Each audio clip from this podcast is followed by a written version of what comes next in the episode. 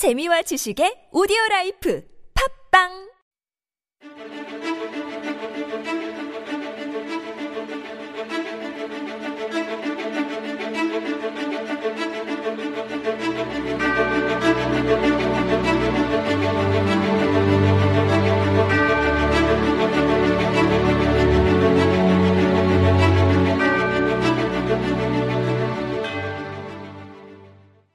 Welcome everyone. This is Super Radio and you are listening to Korean Law Talk. This is your host Hee Kim. And I'm Lindsay. At Korean Law Talk, we as the experts in law are here to help you understand better about the Korean laws. That's right.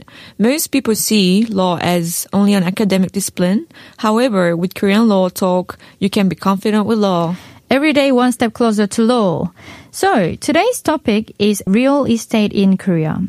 We all need a place to live, and for that, you may wish to buy or rent a property. So we will go through whether a foreigner may acquire real estate property in Korea in light of the relevant Korean laws. Also, we'll discuss different types of lease arrangement available in Korea, including 전세, which is a very unique system that we have here in Korea. Okay, before we start, we should clarify the term foreigner for the purpose of today's episode. The term foreigner is quite broad as it could refer to a foreign corporation, which is a company incorporated outside Korea, and also the individuals holding citizenship other than Korean. Whilst the foreign individual can also be those registered in Korea or non-resident foreigners. The law may be slightly different and different legislations may apply depending on what types of the foreigner it may be. So, for the purpose of today's discussion, please note that when we refer to a foreigner, it refers to the individual foreign residents who are registered in Korea since our purpose today is to help out those currently living in Korea. Let's first discuss whether a foreigner is able to acquire real estate property in Korea. Back in 1990s, there was a legislation restricting foreigners' acquisition of land, requiring the acquiring foreigners to obtain an approval from the government and so on. However, since June 1998, the real estate market has been open to foreigners. Subsequently, that particular act, which was called Foreigners Land Acquisition Act, became abolished and has now been replaced with Act on Report on Real Estate Transactions, etc. In Korean, 부동산 거래 신고 등에 관한 법률.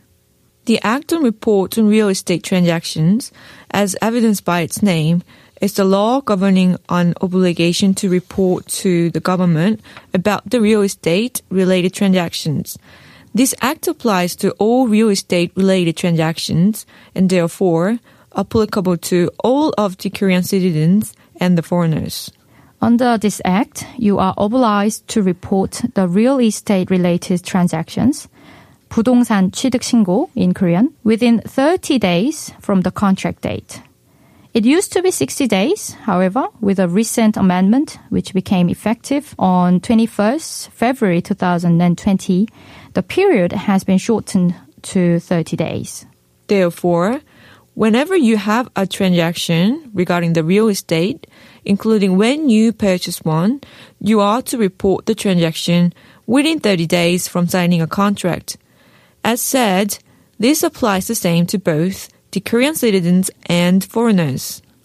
The details on the transaction, including details about the seller, the purchaser, the price you paid for the property, particulars on the real estate, and so on, are to be reported to 시, 군, or 구 office having jurisdiction over the acquired property. If this sounds too scary, please do not worry, since if the contract was prepared by a practicing licensed real estate agent, which may be the most common cases anyway, then the real estate agent should file a report. Other than this obligation to report the transaction, there is no particular restriction which may be applied to real estate related transactions just because you're a foreigner. So the entire process is quite the same. First, you find a real estate property to purchase, which is quite easily done over websites or by paying a visit to local real estate agents. Second, You sign a contract, report the transaction, and settle the price. In Korea, the real estate properties are all subject to the court registry system, in Korean 등기. So in addition to an obligation to report the transaction to the government authorities, you also have to register your ownership to the court registry system. This is called 소유권 이전 등기 in Korean, meaning registration of a transfer of the ownership. Again, this applies the same to all, both the Korean citizens and the foreigners. This may be done by yourself. However, there are registration agents in Korean, 법무사, who can file all required documents for registration on your behalf. Even a lot of local native Koreans ordinarily engage the registration agents as preparing the documentation and filing at the court's uh, registry can be quite cumbersome and even be stressful if, if you're not so familiar with the process. So I think it will make your life a lot simpler if you get help from the registration agents. Then that's it. You own a property now. Well, let's move on to lease of the real estate. You may pay rent and move in, which is quite straightforward, isn't it? While the monthly lease arrangement with monthly payment with a relatively small amount of deposit, 월세 is quite straightforward. A lot of foreigners who are new to Korea seems to have a difficulty in understanding what we call 전세 in Korea or sometimes referred to as key money deposit in English. Yes, this 전세 system is, is a very unique property lease arrangement, which has been one of the most common and traditional residential arrangement in our society. It is a usually for two year contract by which you can deposit a large sum of money, which is usually roughly about 30 to 70% of the property value. And after the end of the lease period, the landlord returns the deposit amount in full to you. You do not have to pay any fees, like monthly or fortnightly rent payment, during this period. The contract is often extended for every two year terms, unless either party, you or the landlord, otherwise expressly requests. I see why foreigners may find this odd in some sense, since at the end of the day, it seems financially advantageous for the renters, as you do not pay a single dollar for your two-year lease, and it is hard to understand why owners will agree to such arrangement, as it seems that the owners are not making any profit out of it. From the landlord's perspective, the landlord would still benefit from the capital gain because the real estate price has increased over time in Korea, quite until quite recently. And also another benefit for the landlord would be that he or she would be able to use the deposit amount at a zero interest rate for two years so that the, he or she could utilize the amount by investing in somewhere else. Okay, going back to the uh, renter's perspective, as much as there is a definite financial advantage, there is also a risk. The worst nightmare is when the landlord refuses or becomes unable to return the deposit back to you. For that, registering the lease and 전세금, the deposit, at the local government office, 구청, may help. You can bring your lease agreement to the local court registry office, which is called 등기소 in Korean, and get a confirmation date. It is called 확정일자 in Korean. This is an official record of the deposit money you have put down and establishes your priority for getting your money back should the property go to a public auction. This is like registering your interest in the property, like a creditor of a kind. So if you have any legal issues with 전세금, the deposit for your real estate property, a lot of local GU offers these days provide public legal aid to residents.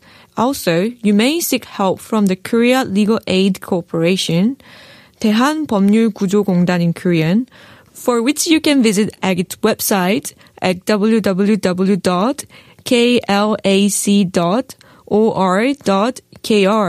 or alternatively, as always, pay visit to lawyers. Yes, actually, there are a lot of uh, disputes um, relating to the property, real estate property. Well, I think it's it's inevitable because real estate property is probably one of the most expensive thing that you may purchase in your life, and it's uh, only natural. I think there are a lot of disputes about that big chunk of the money. So that's what the lawyers are for. so you can just find us for for help if you need. So what happens if there is a mortgage on the property that you're renting? Oh, it's actually quite usual that the owners of the properties uh, quite often purchase the property with the bank mortgage on it. So what will happen is that the bank would have registered their interest on the property and you are paying a deposit and you are trying to register your interest there. So in a very unfortunate case where the owner uh, may have uh, may Defaults. default on the loan, the mortgage, then the interest of the banks and yours will compete. So in the properties registry, all these interests are supposed to be registered. So it actually is worthwhile and actually critical to check the properties uh, registry before you sign any contract and pay a deposit. So this is publicly available information. So please double check the online court registry prior to making deposit. Right. Also, another just simple way is probably to ask your real estate agent to get this uh, registry printed off so you can have a look. So hopefully, with today's episode, we were able to clarify that registered foreigners may purchase a real estate property just like any other Korean nationals. And if you prefer to lease, there are different lease options available, including 월세 and 전세. And also lastly, that we have gone through how you'll be able to implement some protective measures over the deposit that you will place for the property. As always, if you want to know more about anything we have gone through today or have any questions, please send us an email to superradio101.3 at gmail.com. Also, we have Popbang and Podcast. If you are an Android user, you can download Popbang application and meet us there. And for the iOS users, you can find a built-in application podcast where you can simply search Super Radio Korean Law Talk. We hope you had a great time with us and please remember, every day one step closer to law. This has been TBS EFM 101.3 Super Radio Korean Law Talk. We are Hee Kim. And Lindsay. Have a great day.